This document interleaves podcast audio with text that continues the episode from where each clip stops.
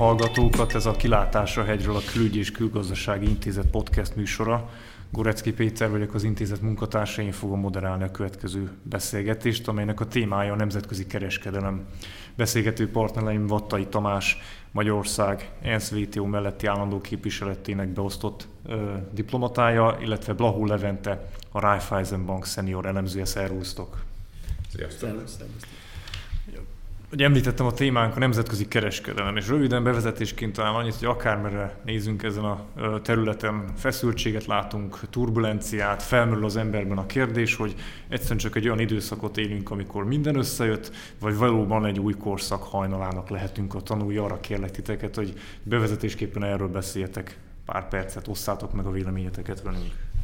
Igen, hát én úgy gondolom, hogy a jelenleg zajló kereskedelmi feszültségek mögött meghúzódnak bizonyos tendenciák világgazdasági, világkereskedelmi folyamatokba, amire először úgy érdemes ránézni talán, hogyha ezeket a feszültségeket szeretnénk elemezni. Én úgy gondolom, hogy a globalizációs folyamatok valamennyiben megváltoztak 2008-2009 magasságában. Ezt több kereskedelmi statisztika is mutatja. Például, hogyha azt nézzük, hogy a kereskedelem növekedés növekedése mennyiben nő a világ GDP-hez képest, akkor azt látjuk, hogy ez az arány jóval magasabb volt a 2008-9-es válság előtt, mint azt követően. Tehát úgy tűnik, hogy itt a kereskedelem növekedése már nem szakad el annyira, mint a korábbiakban a világ GDP-nek a növekedésétől. Úgy tűnik, hogy a globális ellátási láncokban, amelynek kilépülése hajtotta a korábbi globalizációt 2008 előtt, az bizonyos fokon ezek ezek a ellátási láncok elértek egy telítettségi fokot jelenleg. Már csak hogyha azt nézzük például, hogy a gyártási folyamatokhoz felhasznált inputoknak az aránya mennyi a világkereskedelmi folyamatokban, az is már nem mutat akkora dinamikus növekedést, mint korábban. Úgy tűnik, hogy most már, ami hajtja majd inkább a világkereskedelmi, világgazdasági folyamatokat itt a következő években, évtizedben, az nem annyira az a tényező lesz, hogy egy ország milyen olcsón tud megtermelni egy adott terméket, tehát nem az egyszerű összeszerelési folyamatokon lesz a hangsúly, hanem, azt, hanem az innováció lesz a meghatározó a versenyképességben. És úgy gondolom az országok ezt felismerték, a kereskedelmi hatalmak között jelenleg folyó kereskedelmi feszültségek erre is visszavezethetőek, hogy ezekben az új szektorokban ki lesz majd, vagy ki tud maradni a meghatározó szereplő, ez nagyon fontos, fontos lesz itt a következő években, itt elsősorban a magas technológiai hozzáadottságú termékekről, illetve a szolgáltatások egyre meghatározóbb részéről van szó itt a gyártási folyamatokban. Tehát szerintem ezt érdemes az elején így ki kiemelni. Én egy kicsit más szempontból közelítem meg, vagy közelíteném meg itt ezt a, a jelenlegi külkereskedelmi helyzetet. Én úgy gondolom, hogy pláne az elmúlt években, ugye, hogyha egy origót akarunk keresni, akkor a Brexit például egy kifejezetten jó kiinduló pont lehet, abból a szempontból, hogy mind a Brexit, mind később ugye Trump megválasztása, illetve választási ígéreteinek a végrehajtása arra utal, hogy azok a választópolgárok, akik az, ezekben az adott országokban laktak, elégedetlenek voltak a gazdaság menetével, és nem utolsó sorban talán ugye a globalizációval, bármennyire is negatív színben tüntették fel, mert az el nem vitatható tőlük, hogy azért mindenki az előnyét élvezte itt a, a globalizációnak, és úgy tűnik, hogy a korábbi évtizedek együttműködési iránya itt a világgazdaság szempontjából most egy kicsit megtört, és bár senki sem beszél arról, hogy egyoldalúan felrúgnák ezeket a szerződéseket úgy, hogy helyette valami más ne találnának ki, hanem itt ugye az újratárgyalásról van szó, mind ugye a Brexit esetében az Európai Unióval kapcsolatban, ami szintén voltak éppen egy, egy külkereskedelmi vita voltak éppen ugyanúgy Trump esetében is, ahol a legnagyobb külkereskedelmi deficitű kereskedelmi partnereken voltak éppen megy végig, hogy újra tárgyalja általa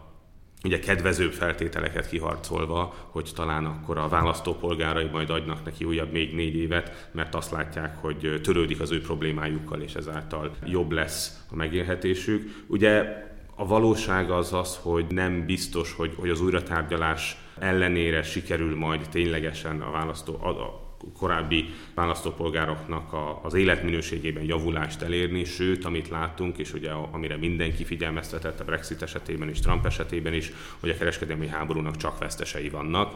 És látjuk azt, hogy ugye Angliából is ugye sorra vonulnak ki azok a gyárak, helyezik át a központjukat. Kevés esetben mondják ki nyíltan és egyértelműen, hogy a Brexit bizonytalansága miatt, de mindannyian tudjuk, hogy egyértelműen ez van a háttérben. És Trump esetében is azt látjuk, hogy ha elmérgesedik még inkább ez a kereskedelmi háború, akkor ott is igazából gazdasági statisztikában mérhető kára is lehet ezeknek. Igen, egyebben egyetértünk teljes mértékben, hogy a jelenlegi kereskedelmi eh, feszültségeket, amik itt kibontakoznak itt főbb kereskedelmi hatalmak eh, között, itt valóban itt azért részben itt a globalizációs folyamatokban lezajlott változások eh, generálták. Szerintem valahol Trump megválasztása, a Brexit körüli problémák, hogy a britek már úgy döntöttek, hogy kilépnek az Unióból, ez visszavezethető még azokra az elégedetlenségre, amit a korábbi globalizációval kapcsolatban ugye felmerültek, hogy iparágak kiterepülnek egyes, egyes országokból. Én úgy gondolom, hogy ezek a protekcionista tendenciáknak a megerősödése valahol részben visszavezethető még itt a 2008-9-es válságra, az azzal kapcsolatos nehéz, nehezebb kilábalásra, illetve ezekre az aggályokra, hogy ugye a kitelepedett iparága következtében meglehetősen nagy munkanélküliség keletkezett például az Egyesült Államoknak egyes térségeiben, ugye ezek a rozsdaövezetek, ezeknek nagy részt ezeknek a munkásoknak a szavazatának a segítségével is megkaphatta Trump ezt a felhatalmazást, amelynek az értelmében most egy ilyen protekcionistább, illetve az unilaterális egyoldalú intézkedések irányába elmenő kereskedelem politikát kezdett az Egyesült Államok folytatni. Elhangzott itt a bevezetőben a kereskedelmi háború kifejezés, ha pedig ezt halljuk, akkor napjainkban azt hiszem Kína és az USA ugrik be mindenkinek. Amikor az a beszélgetés zajlik, azt tudjuk, hogy Trump elnök pár napja bejelentette, hogy egyelőre nem emeli a kínai áruk kapcsán bevezetett vámokat, amit korábban kilátásba helyezett, de megállapodás még nem született. Hogyan látjátok ennek esélyét a következő hónapokban? Itt nem csak a kereskedelmi deficit csökkentéséről van szó, hanem olyan mélyebb strukturális változásokat, változtatásokat is vár az Kínától, még minden bizonyos sokkal keményebb diónak bizonyulnak a tárgyalások során. Mire számítotok ezen a téren? Kezdem én a, a választ. Én úgy gondolom, hogy, hogy meg fognak állapodni, tehát ahogy említettem is korábban, senkinek sem áll érdekében az, hogy leálljon a külkeres, nincs is arra lehetőség, hogy, hogy leálljon. Ugye az Egyesült Államok és Kína kifejezetten összefonódott az elmúlt, mondhatjuk azt, hogy 20 évben, ugye 2001 óta WTO tag Kína, tehát onnantól kezdve mindenféleképpen a ipartól kezdve az autógyártáson át, de akár a mezőgazdaság is mind olyan terület, ami, ami kifejezetten Kínára támaszkodik, akár a beszállítási láncot nézzük, akár pont az exportpiacokat nézzük. Itt ugye, mint mindenben, az ördög a részletekben rejlik, és ahogy te is említetted, vannak olyan feltételezéseink szerint, hogy természetesen nem tudjuk a részleteket, vannak olyan pontjai ennek a megállapodásnak, amit könnyebb lesz teljesíteni, például az, hogy Kína több terméket vásároljon, viszont lesznek olyan részei, amiket nehezen vagy egyáltalán nem lehet, mivel az már a, a, a kínai gazdaságba közvetlen külső belenyúlást jelenten az Amerika részről, itt ugye akár az állami támogatásokat, akár a különböző iparágak előtérbe helyezését, az állami vállalatok privatizációját, a külföldi vállalatok beengedését, és ha megnézzük az elmúlt évek folyamatait, akkor látjuk azt, hogy Kína még Trump előtt ről kezdve magával a, a gazdasági növekedésével párhuzamosan azt, azt támogatva nyitotta meg, és kezdi bár nagyon apró és minimális mértékben, de nyitotta meg gazdaságát pontosan azért, mert ő is belátta azt, hogy az a, az a szerep, ahova ő megérkezett itt a 2000-es évek elején, hogy, hogy ugye ő a a világ munkahelye vagy, vagy gyártósora az már nem engedi meg azt a fajta jólét újraelosztást, amit ő szeretné az állampolgárainak. Ugye az nagyon fontos, hogy a kínai vezetés az kifejezetten aggódik amiatt, hogy, hogy elégedetlen lesz a nép vele, és ilyen hirtelen fellágolásból következően elsöpri őket, éppen ezáltal igyekeznek mindent megtenni annak érdekében, hogy biztosítsák azt a fajta jólétet, vagy azt a fajta javulást, bővülést a gazdaságban és az emberek életében, amit az elmúlt években fel tudtak mutatni, és ehhez az is kell, hogy, hogy ne csak azok a környezetszennyezők, kifejezetten fontos fel a téma volt már a, a tavalyi években, a korábbi években is, ami előtte egyáltalán nem volt fontos. Odáig az volt fontos, hogy az gyárak és az iparak működjenek, most meg ugye az emberi jólét is fontossá válik. Tehát én úgy gondolom, hogy mind a két fél érdekelt abban, hogy, hogy megállapodás szülessen. Nagyon nagy az egymásra utaltság a két fél között ha most így időpontot keresünk, én szerintem ugye márciusban sor is kerülhet valamilyen bejelentésre. Trump szereti ezeket, amikor őt fényezik, és a újságírók keresztüzében szerepelhet pozitív bejelentéssel. Az biztos, hogy a tényleges megállapodás maga a részletekbe menően, az még hosszú hónapokig, akár évekig is eltarthat, amíg, amíg pont kerül a végére.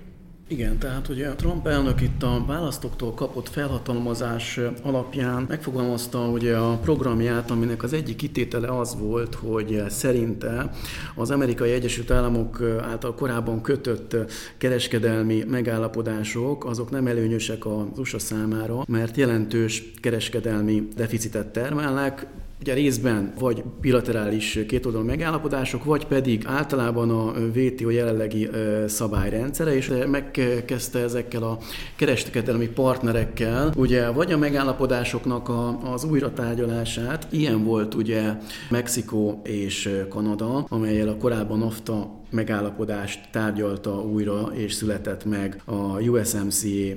új megállapodás, ami valóban még ugye nem lépett hatályba. Viszont ugye a legfontosabb célpont ezt követően Kína lett, amelyel az USA-nak nagyon jelentős kereskedelmi deficitje, 400 milliárd dollár volt 2017-ben,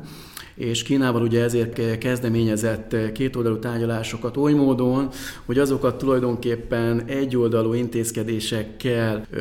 hát kényszerítette ki ezeket. Egyoldalú intézkedések büntető vámok bevezetésével próbált meg a kínai félre nyomást gyakorolni, hogy egyrészt bizonyos piacra jutási koncepciókat kiharcoljon az amerikai áruk, illetve szolgáltatások számára,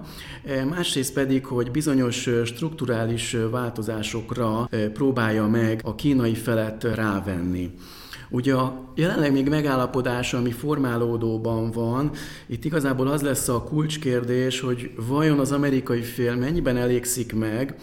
piacra jutási koncesziókkal Kína részéről, illetve mennyire fog ragaszkodni ezekhez a strukturális változásokhoz, és Kína meddig hajlandó elmenni, illetve hogy milyen kényszerítő mechanizmussal tudja majd az USA rávenni arra, hogyha esetleg Kína ígéretet tesz bizonyos strukturális változásokra, akkor azt az USA hogy tudja kikényszeríteni. Tehát ez lesz még azt hiszem itt a, a létrejövő megállapodásnak itt, a, itt az egyik, egyik kulcskérdése. És hogyha valóban itt pozitív elmozdulás sikerül itt a két fél tárgyalói részéről, akkor, akkor lehetséges egy ilyen megállapodás, hogy hamarosan itt bejelentenek itt a közeljövőben. Amióta Trump elnök hivatalba lépett, azóta azt látjuk, hogy mintha így végigvenni az összes nagy kereskedelmi partnerét az USA-nak, és mindenkivel szemben felhúzna a boxkesztyűt. Ugye Tamás az előbb említetted a NAFTA újra tárgyalását, és Kínáról az imént volt szó.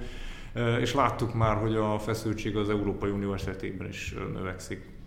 Ti mire számítotok, hogyha esetleg megszületik egy megállapodás az USA és Kína között, vagyis Trump elnöknek és csapatának felszabadul némi energiája. Hogyan látjátok, mennyire van esély annak, hogy teljes erővel az Európai Unió felé fordulnak, illetve előfordulhat-e, hogy egy ugyanolyan a kínaihoz hasonlóan elmérgesedő kereskedelmi viszály bontakozzon ki az USA és az EU között? Reményeink szerint nem fog elméregesedni, viszont az szerintem borítékolható, hogy biztos, hogy körbe, sorba veszi a, a, a következő jelentős külkereskedelmi deficittel rendelkező országokat. Itt az Európai Unió esetében elsősorban az autógyártást, illetve a gépjármű importot célozta idáig, vagy célozza jelenleg. Ugye pár héttel ezelőtt kapott egy titkosított, titkos jelentést azzal kapcsolatban, hogy az európai autóimport az amerikai nemzetgazdaságra, nemzetbiztonságra milyen hatással van és lehet, és ennek megfelelően fogja majd meghozni döntését valamikor, ugye, ahogy itt említetted, most egyelőre Kína van középpontban, ugye a márciusi határidő szerencsére el lett törölve, viszont kilátásban van helyezve, hogy márciusban találkozik a legfelsőbb vezetés, ugye Trump és a kínai elnök. Egyelőre, amiről, amit bedzegettek, hogy itt 25%-os büntetővámmal sújtják az, az európai gépjármű exportot, ugye ami Amerikába irányul, bizakodnak benne az Európai Unió részéről, hogy sikerül ezt elkerülni, ezt már a, a, a Trump elnöklésének első évében is előkerült ez a, ez a téma, akkor úgy tűnt, hogy, hogy egy ideig sikerült ezt pihentetni, vagy valamiféle megoldásra jutni, de az biztos, hogy tényleges megállapodás még nem született, és várható utána sorra az összes többi nagyobb ország is, ugye főként Japán az, akivel mint hogyha szorosabb lenne a kapcsolat, legalábbis ilyen tárgyalások terén, de megállapodás, tényleges megállapodás ott sem született még. Igen, tehát valóban ugye a mexikói és ö, kanadai partnerrel ugye a kereskedelmi deficit kérdését azt ugye a NAFTA újratárgyalásával Trump már részéről rendezte, ugye most, hogyha Kínával megállapodik, és akkor sikerül valamilyen módon ezt a 400 milliárd dolláros deficitet rendezni, akkor utána várhatóan ugye az EU és Japán lesz a következő, akiket meg fog találni, akikkel szintén ilyen 60-70 milliárd dollár körüli kereskedelmi deficitje állt föl 2017-ben és az EU ma, tavaly ugye magas szinten nyáron Juncker már leült Trump elnökkel itt, a, amikor eszkalálódtak a kereskedelmi feszültségek, és született egy magas szintű megállapodás, elvi egyetértés abban, hogy ezt a felek úgy próbálják meg kezelni, hogy az EU bizonyos koncesziókat ajánlott föl, tehát hogy amerikai termékeket vásárol, itt a szójababolt nevesítve, illetve a cseppfolyósított földgáz, és ezeken kívül pedig a felek az ipari termékek liberalizációját célzó szabadkereskedelmi tárgyalásokat kezdenek, amelyikbe ugye az amerikai fél értelmezése szerint az autóipari termékek pont, hogy nem tartoznának bele. Úgyhogy várható, hogy miután az USA rendezi Kínával a nézeteltérését, akkor tárgyalásokat kezd az EU-val. Egyébként a kereskedelmi főképviselő az tavaly év végén már az amerikai kongresszusba ugye felhatalmazást kért ezeknek a tárgyalásoknak a megkezdésére, ugye a Japánnal, az USA-val, illetve az EU-ból majd kieső, várhatóan kieső Nagy-Britanniával, illetve az EU-n belül is előkészítés alatt van egy tárgyalási felhatalmazás az EU tanácsában, amelyel az EU tagországok felhatalmazzák a bizottságot arra, hogy tárgyalásokat kezdjen itt az ipari termékek liberalizációja. És ugye erre fog majd beérkezni ez az autóipari, ugye érkezett be ez a jelentés, ami, amit valóban azt mutatja, hogy itt a jelentés szerint nemzetbiztonsági kockázatot rejt az autóipari import az USA számára, és most Trump elnöknek ugye három hónapja van, hogy ebben a kérdésben döntés hozzon, és itt az egyik opció, igen, itt a, az előzetes írek szerint egy 25%-os büntetővám, ami, ami ugye egy nagyon, nagyon érzékenyen értené, érintené mind az EU-t, mint azon belül Németországot, és itt a, természetesen Magyarországot is. Rácsatlakoznék a végszavadra Magyarország. Érdekelne a véleményetek, hogy mindezek a változások, feszültségek, amit zajlanak, amikről beszélgettünk, ezek hogyan hathatnak a magyar gazdaságra? Ugye Magyarország egy kis nyitott gazdaság, ezen belül az Európai Unió része, tehát egyrészt azt lehet mondani, hogy minden Európai Uniót érintő hatás, az, az közvetve nálunk is érződni fog, pláne akkor, hogyha ez Németországot érinti. Ugye itt az autóiparról, autógyártásról beszéltünk, és ugye a magyar feldolgozóipart kifejezetten ugye az autógyártásra és annak a beszállító ágazataira épült fel, épül fel, ugye bővül a Mercedes gyár, BMW gyár is létesülhet. Mindezek abba az irányba mutatnak, hogyha életbe lép esetleg egy ilyen büntetővel, vagy bármikor a későbbiekben veszély fenyegeti akár belső kereslet miatt, akár a külső piacok bizonytalansága miatt az autóipari szektort, az bizony a magyar gazdaságra kifejezetten negatív hatással járhat. Ugye azáltal, hogy az Európai Unió részei vagyunk, ez egyrészt adhat egyfajta biztonságot is, hogy, hogy egyszerre kell tárgyalni az összes európai taggal, így talán kedvezőbb feltételekhez juthatunk, mint ami egyedül tárgyalnánk az adott országgal, viszont hogy az a lehetőség is megvan, hogy a közös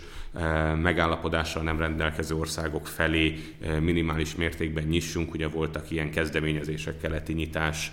keleti országok felé. Ezek azonban nem igazán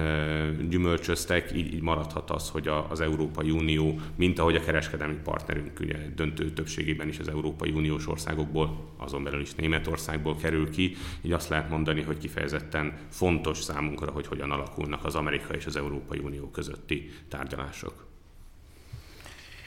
Igen, tehát valóban Magyarország eh, nagyon nyitott, eh, nyitott ország a külkereskedelmet eh, tekintve. Ugye a külkereskedelem aránya a magyar GDP-hez viszonyítva 175% os nagyon-nagyon magasnak számít. Ezen kívül, hogyha a globális ellátási láncukban való magyar részvételt nézzük, akkor azt látjuk, hogy ez nagyon magas beágyazottságot mutat. Azt mutatja, hogy a magyar exportnak a 65%-a körülbelül hozzáadott értéken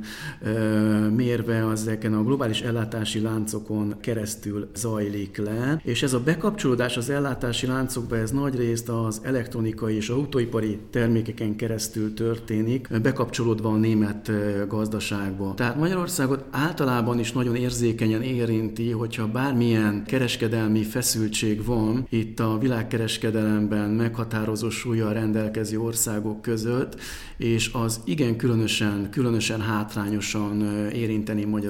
Magyarországot, hogyha itt az autóipari termékek tekintetében történne egy büntetővám bevezetése. Ugye a németek erre már készítettek bizonyos fokú előrejelzéseket, hogy egy ilyen 25%-os büntetővám milyen mértékben vetné vissza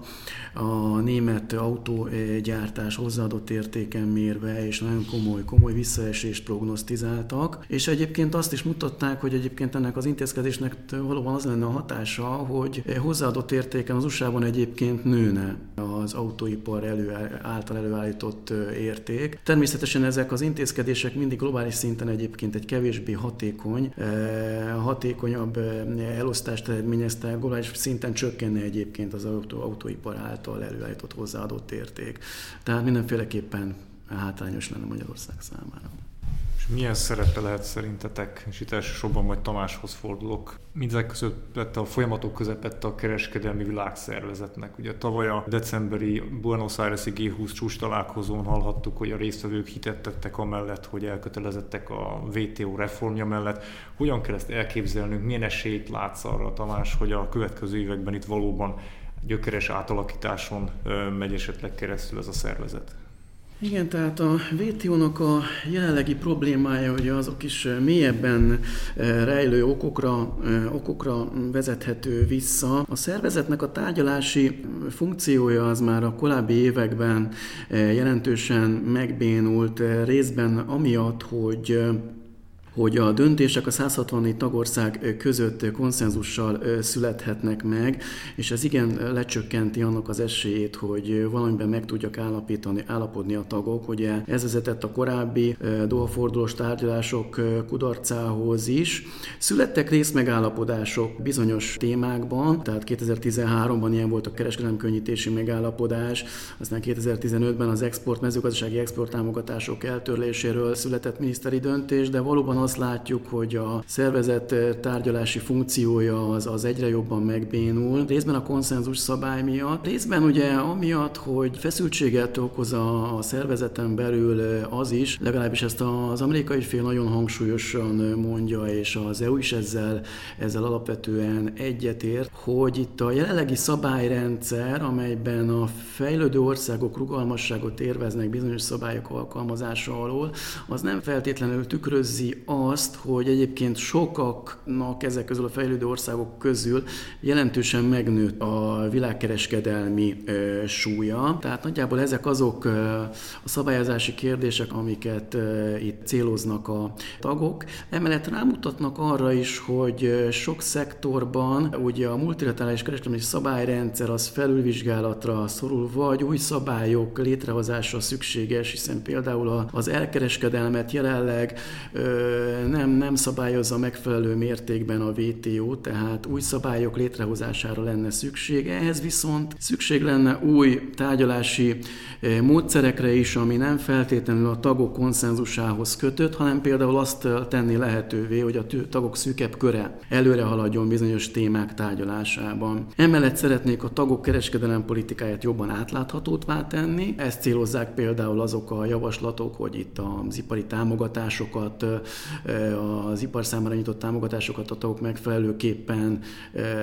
nyújtsanak információt, notifikálják ugye a szakzsargonban a VTO fele. Tehát ezek lennének azok a, azok a főbb irányok, és hát ugye a vitarendezési testülettel kapcsolatosan kialakult válságnak a valamilyen módon történő megoldása. Köszönöm beszélgető partnereimnek, Lahó Leventének és Vottai Tamásnak, hogy elfogadták a meghívást. Ez a kilátás a helyről a Külügyi és Külgazdasági Intézet podcast műsora volt. Köszönjük, hogy figyelemmel kísértek minket.